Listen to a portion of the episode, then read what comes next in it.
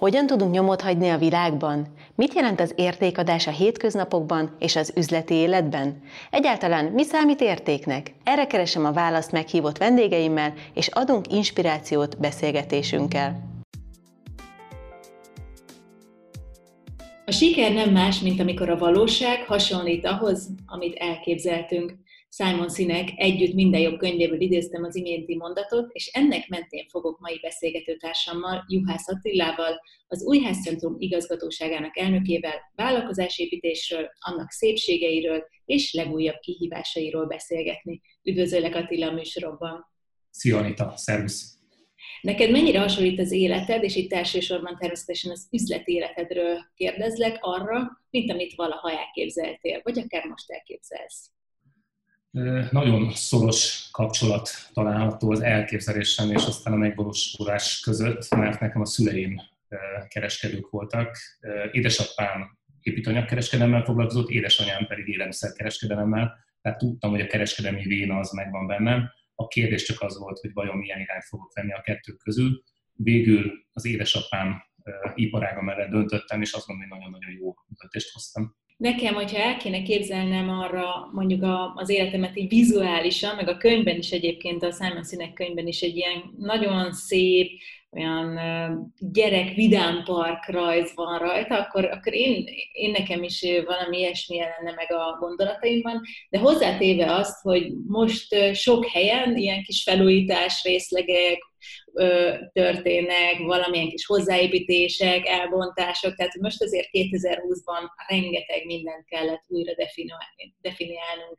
Nálatok ez hogy történt? Igen, hát ugye a fő profilunk nekünk az építanyag kereskedelem, és nekem kettő szerepem van ebben. Egyrészt vezetek egy országos hálózatot, ez az Újház Centrum hálózata, ahol Magyarországon 80 helyen vagyunk ott, tehát kellőképpen le vagyunk fedve, és, és ott vagyunk mindenhol, ahol szükség lehet ránk. És nekem kettő szerepem is van, mert tulajdonképpen ez egy franchise rendszer, de én nekem van egy saját kereskedésem is, tehát én bele tudom magam képzelni egy éppen kereskedő helyzetébe is, és, és ízig tudok az ügyfeleink és a vevőink fejével gondolkodni Úgyhogy hát ha a kérdés az, hogy ez a 2020-as évet ezt mi hogy éltük meg, akkor, akkor most hirtelen az jut eszembe, hogy minden év elején, most 2020-ban is így volt, egy, egy, egy évindító napot szoktam tartani a kollégáknak januárban, ahol nyilván ismertetem a célokat, és ismertetem azt, hogy hova is szeretnénk eljutni.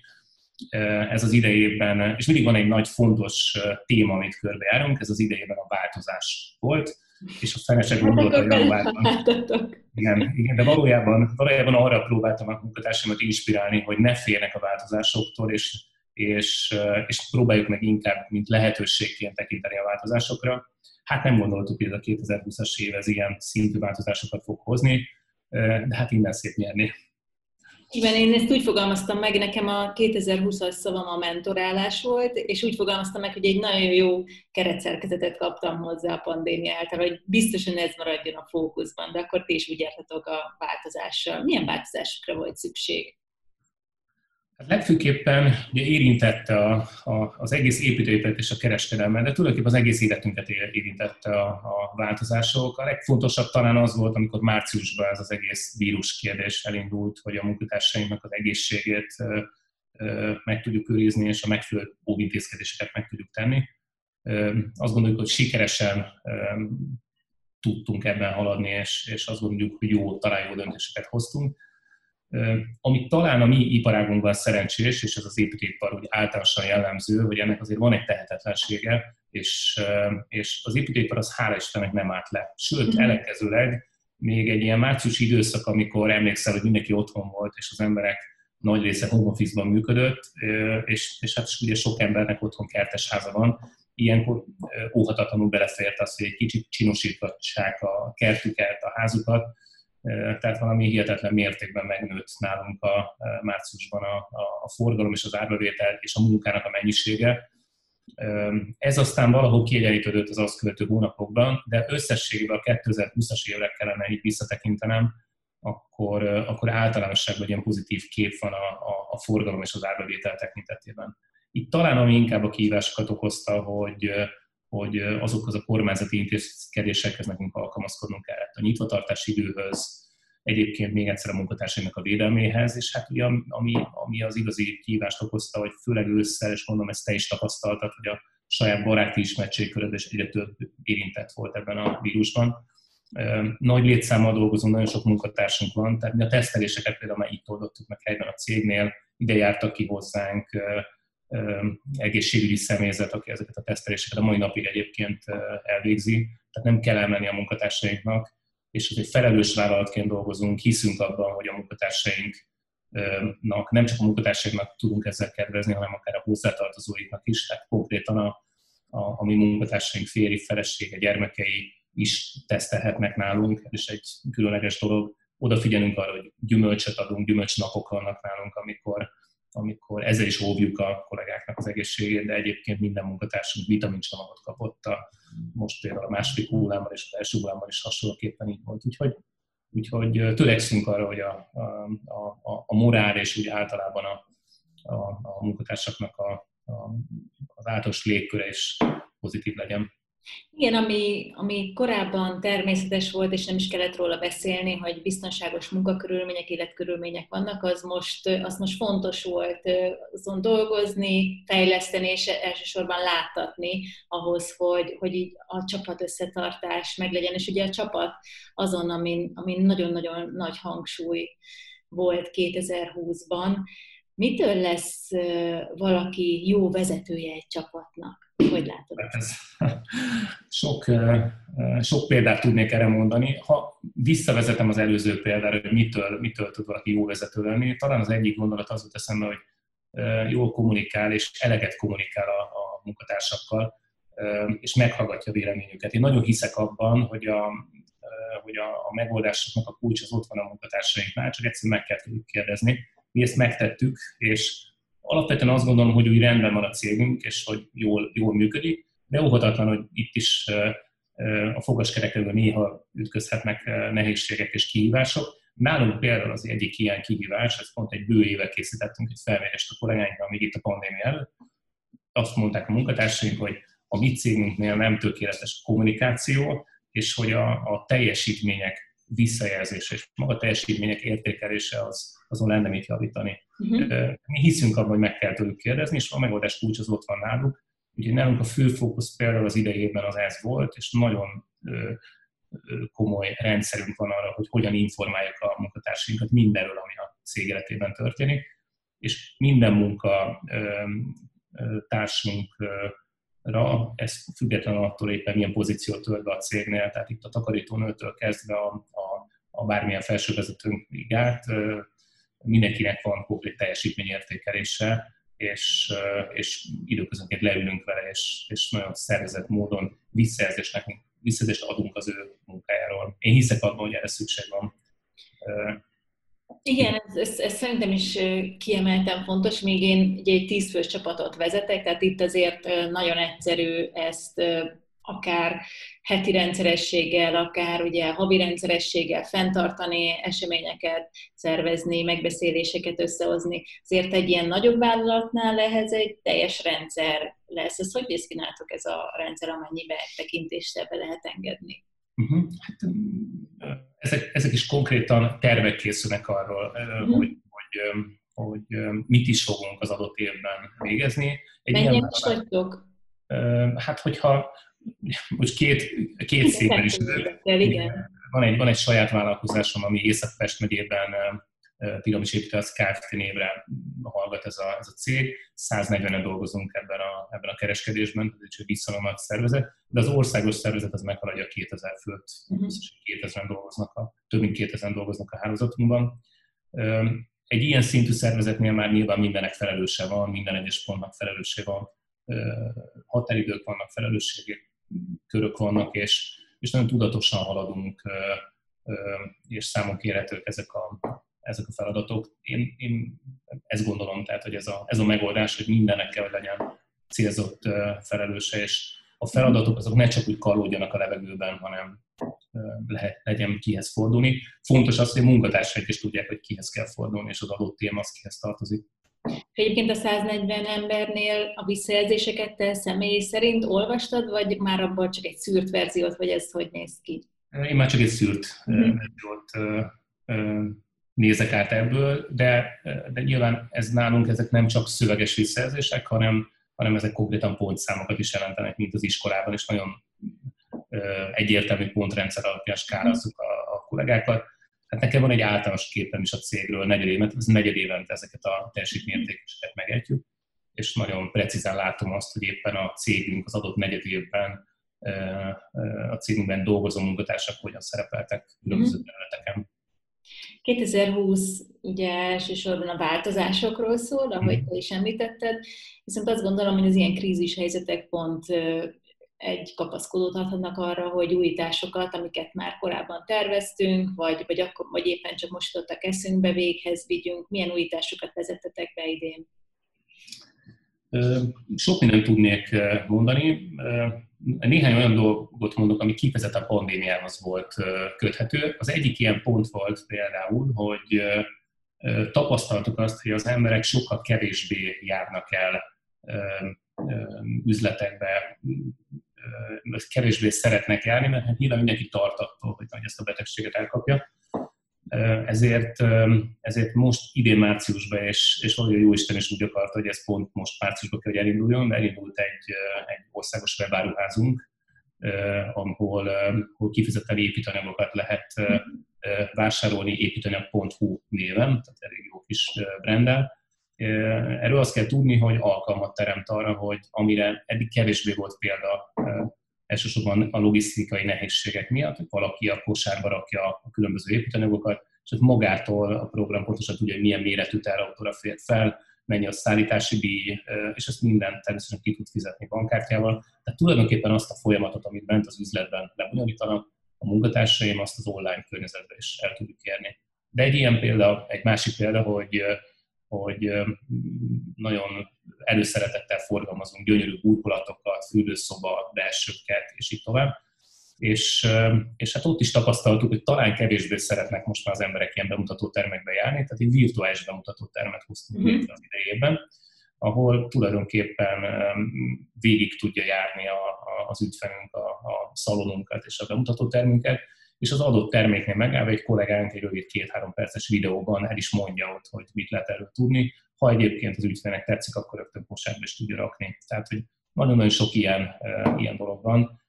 Én abban is hiszek, hogy nem csak a munkatársainkat kell megkérdeznünk arról, hogy a cégünk mitől tudna jobb lenni, hanem az ügyfeleinket is. Tehát minden évben egy nagyon széles kutatást végzünk a vevőinknél is, hogy, hogy ők mit gondolnak rólunk.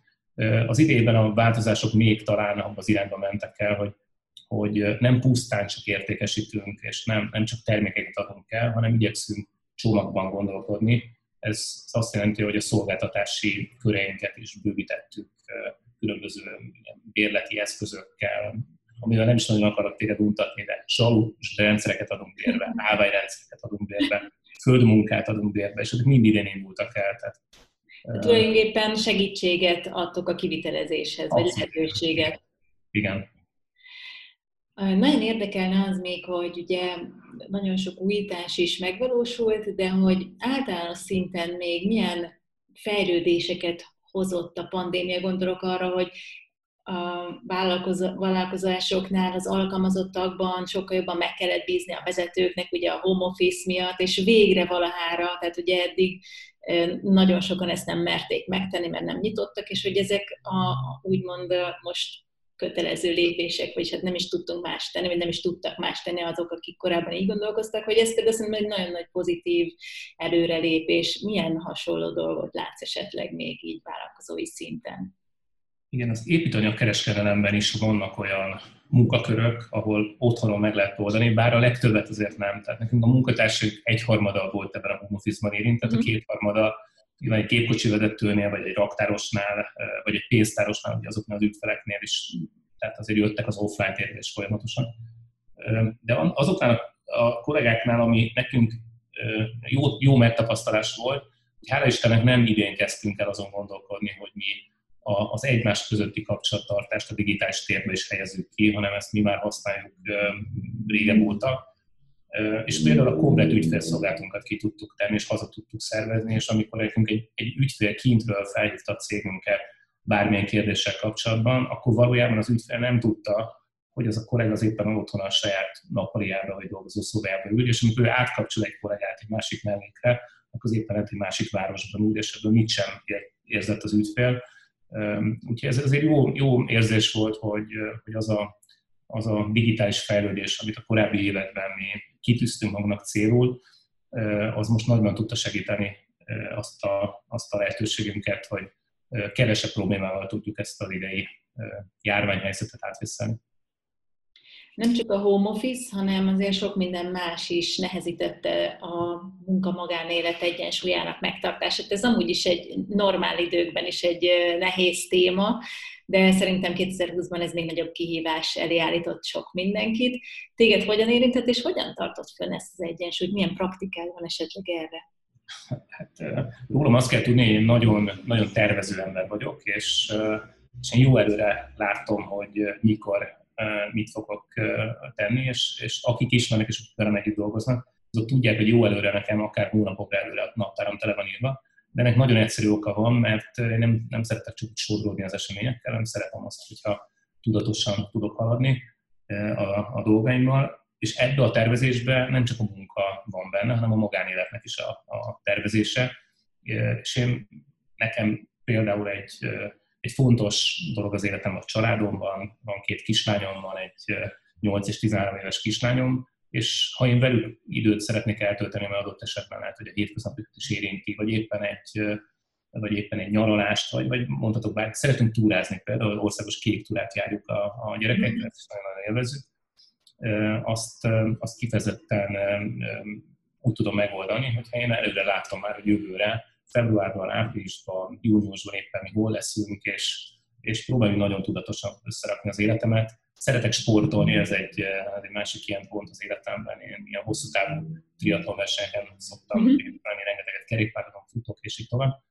És, és hát ezeknek is a versenyek az időpontja már tulajdonképpen most körvonalazódik a 2021-es évre, tehát nekem a naptáram már, már, már előre fel van töltve, hogy hol, mikor, akár egy külföldi verseny, mikor, hol leszek, és, és a családom meg a környezetem így szokott meg, tehát ők pontosan tudják. Tehát szerintem tervezni kell, én ebben, én ebben hiszek, és fontos, hogy a magánéletet is én úgy ítélem hogy tervezni kell, mert különben mindig a hétköznapok és a napi tűzoltás úgy felülírná a dolgainkat. Egyébként én két és fél éve futok, pont két héttel ezelőtt futottam életem első maratonját, és ez egy nagyon nagy személyes siker volt, és nekem nagyon sokat hozzáadott a futás, az, a hosszú táv futás az életemhez, mert akkor csomó minden megoldódik, szóval mondják, hogy van ugye az inkubáció időszak az ötleteknek, és akkor egyszer csak van az aha élmény, és nekem futás közben rengeteg ilyen van. Mm, te futás közben, vagy, vagy akár biciklizés, úszás közben kikapcsolsz teljesen, vagy pedig neked is jönnek a gondolatok. Nálad ez hogy néz ki? Igen. Korábban próbáltam, hogy mi lenne, mi ha zenével futnék, és aztán azt vettem észre, hogy a zene elviszi a figyelmemet, de inkább a mozgásomat viszi el, mert próbálok arra az ütemre futni, úgyhogy ezt most már hosszú évek óta nem alkalmazom, és én nagyon, nagyon jó gondolatok jönnek. Tehát én, én sokszor ott a futás alatt nekem olyan, olyan régi kihívásokra megtaláltam a megoldást, és utána akkor vége a futásnak, akkor azonnal veszem a jegyzetemet, és hogy erre felejtsem. De, de, de az ember elképzelhet, hogy ilyenkor kicsit felszabadult a frissebb gondolatok, több oxigén éri a, a, szervezetünket, és jó, jó gondolatok tudnak jönni, úgyhogy én ezt a részét is nagyon szeretem. Van a Csíkszent Mihály Mihálynak a Futás öröme című könyv, én ezt nagyon javaslom neked is, ha még nem olvastad, meg mindenkinek, aki szeretne futni, mert ő tudományosan, illetve kutatásokkal bizonyítva is leírja, hogy milyen érzéseket élünk át, miért érdemes futni, és hogyan lehet még ezekre a az úgynevezett flow élményekre ráerősíteni, amit futás közben. A Donki nagyon zseniális ez a könyv, tényleg. Gratulálok a maratonokhoz, ez nagy dolog. Első maraton volt ezek szerint. első, első volt ilyen saját atlétikai, atlétikai pályán futottam, és saját kis házi verseny, de, de nagyon élveztem, mert mert 2020-ban minden évben kiszoktam tűzni két személyes, egy személyes, meg egy, meg egy munkahelyi célt, és a személyes célom ez volt, úgyhogy ez egy nagyon nagy pipa volt. Mennyire vagy így tervező évelején tűztél ki terveket, vagy fogsz kitűzni 2021-ben, és mennyire hány, hány, hány cél tűzöl ki, hogyan tudod ezt követni, hogy megvalósuljon? Vannak magánéleti célok is, vannak sport, sport célok is. És hát Tehát akkor abszolút vannak célok. Nagyon-nagyon-nagyon, és vannak vállalati célok is, ráadásul nem csak egy évre előre, hanem egy vállalati cél tervezés az nálunk három évre szól, éppen pont most egy ilyen időszakban vagyunk, tehát ilyenkor én azt gondolom, hogy arra szükséges, hogy a, egyrészt megint csak a munkatársaimat, jellemzően itt a felső vezetőket bevonom ebbe, és ilyenkor el szoktunk vonulni január első napjaiban két mhm. napra, uh-huh. és, és nyilván jól előkészített tematika alapján, de, de tudatosan összerakjuk a soron következő három évben, hogy hova szeretnénk eljutni. Ezekben vannak konkrét ilyen KPI-ok, tehát mutatószámok, és, és, és hát vannak, vannak ilyen akciótervek is hozzá. Ez szerintem szükség, szükség van erre, mert ha ez nem lenne, akkor, a, akkor én megint csak azt gondolom, itt a napi rutin ugye elvinni a figyelmet, és, és, és mondom, erre, erre szükség van. Hát a sportról megbeszéltem, meg ugye a, a, a, a családról, hogy, hogy ott, is, ott is már még pontosan tudjuk most, hogy mikor fogunk menni nyaralni, és hogy hova fogunk menni. Ennek vannak egyébként praktikumok, és olcsóbb a repülőjegy, meg a szállás, ilyen, ilyen egyszerű oka is vannak, de valószínű, hogy az igazi ok az az, hogy, vagy azt látom az az ok, hogy, hogy akkor biztosan el tudunk menni. És, uh-huh. és Lehet ezt akkor fenntartani. Előtt a, éppen képzeld el, az interjúnk előtt fél órával dőlt el a berlini maratonnak sorsa, a jövő, jövőre lesz a berlini maraton, és most dőlt el, hogy menni fogunk. Na hát nagyon sok sikert kívánok hozzá. Még egy utolsó kérdésem van, ezt szeretem mindenkinek a beszélgetés végén feltenni, mert azt gondolom, hogy aki a, a munkahelyén is, meg úgy hosszú távú célokban is az értékteremtést és a, a, ezek mentén való építkezést tűzik célul, annak a hétköznapokban a napi szinten is vannak olyan kis mini céljai, amik, amik fontosak a kis, kisebb közösségének és értéket adnak, legyen szó rendszeres vacsora készítésről, vagy például Semsei Rudolfa beszélgettem az nemrég, és ő mondta, hogy az ilyen zavaró, zavarásmentes beszélgetés, ami neki nagyon fontos így a hétköznapokban. Neked mi lenne ez a, a, az érték, amit a hétköznapokban, amire nagyon figyelsz a hétköznapokban? És itt inkább család, vagy inkább... A... Nem, nem feltétlen család, tehát hogy ami, ami lehet családhoz kapcsolódó is, de lehet üzleti, hogy mondjuk a, a csapat, csapaton belül fontos a nem tudom, egyenes kommunikáció, vagy, tehát hogy, hogy olyan, olyan értékek, amik így a hétköznapokban fontosak. Igen vannak, vannak vállalati alapértékeink, amik valójában az én értékeim, vagy amit én értékeknek gondolok, de ezt is a munkatársammal közösen laktuk össze. Az egyik ilyen, a, az egyik nálunk ilyen a megbecsülés. Tehát az egy nagyon-nagyon fontos pont a, a mindennapi működésünk során, és ez, ez nem csak a munkára igaz, hanem egyébként a, a, akár a magánéletemre is. Tehát én Szerintem nincs olyan nap, hogy én nem mondanám el a feleségemnek, hogyha éppen egy finomat főz otthon, és ezek nem nagy dolgok, de hogy ez nekem mennyire ízlik, és hogy mennyire hálás vagyok, hogy ő a feleségem, és ezek a kis apró finomságok, én azt gondolom, ezek kellenek, hogy, hogy a, a, a másik ilyen pont nálunk az életünkben az a humanitás. Tehát törekszünk arra is, hogy a környezetünk, és akkor ez nem szigorúan csak a munkatársi vagy a magánéleti környezetünk, hanem azok a társadalmi szereplők itt, vagy, vagy előtt millió példát tudnék mondani, ahol mi odafigyelünk arra, hogy a társadalmi szerepvállalásban is példamutatóak legyünk, és, és igyekezünk értéket teremteni és értéket adni az embereknek, és hát felhívni ennek a fontosságára a figyelmet. De valójában az jó, hogy mi ezt megtesszük, de, de talán a legjobb az, hogyha ennek hatására mások is ö, ö, tudnak ö, a társadalmi szerepvállalásban részt venni. Ha, ha egy ilyen pontot egyébként ki kéne emelni, és akkor megint egy kicsit visszacsatok a sportra, hogy van egy ilyen küldetés tudatom, hogy igyekszek ebben minél több embert behúzni. És a leginkább talán arra vagyok büszke, hogy az elmúlt években nagyon-nagyon sok ember kezdett el azért sportolni, munkatársak, barátok, mert, mert én elmondtam, hogy, hogy gyerekek, ezt higgyétek el, hogy megugorható ez a szint, és hát persze nem kell rögtön maratont futni, de, de hogy mekkora dolog az, hogy valaki egy 5-10 kilométerig is el tud jutni, és ezt rendszeresen hetente többször meg tudja ejteni. És hát több tucat ember kezdett el az elmúlt években azért sportolni, mert, mert, mert, mert talán hatással voltam rá a gondolataimmal, vagy, a, vagy a, az ötleteimmel. Hát ez nagyon-nagyon jó, jó végszó. Köszönöm szépen a beszélgetést, Attila. Köszönöm szépen. Keresd a további beszélgetéseket az inspirációk.hu oldalon és az Instagramon a Tedd hozzá hashtag alatt. Várom hozzászólásodat közösségi felületeimen, és megköszönöm, ha értékeled podcast csatornámat. Ha kérdésed van, vagy ajánlanál további inspiráló beszélgető partnert, írj a podcast kukac csorbanita.hu e-mail címre.